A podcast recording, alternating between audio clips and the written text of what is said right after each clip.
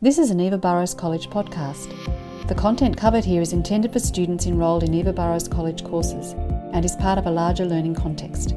We hope you enjoy this podcast. Welcome to the unit HLTWHS002, Follow Safe Work Practices for Direct Client Care. I would like to take this chance to acknowledge Aboriginal and Torres Strait Island people as the traditional custodians on the various lands in which you listen and learn from today.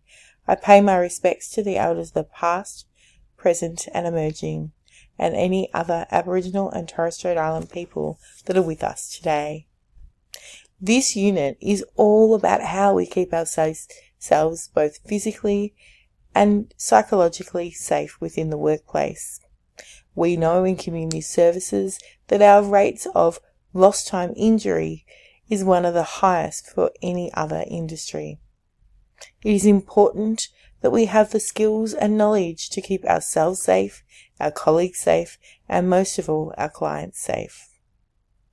This unit, you'll focus on how you will do that, both in a physical and a psychological way.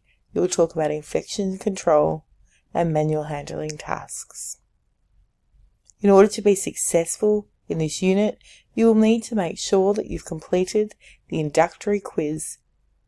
That will open the remaining learning material of the unit. Have a read of the learner's guide and engage with the online lesson.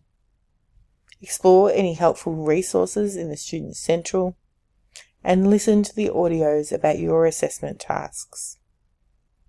For this unit, you have 4 assessment tasks, and then upload your assessment tasks as per the instruction. We encourage, if you require any further assistance, that you please reach out to your trainer assessor. Thank you for listening, and I hope you enjoy this unit.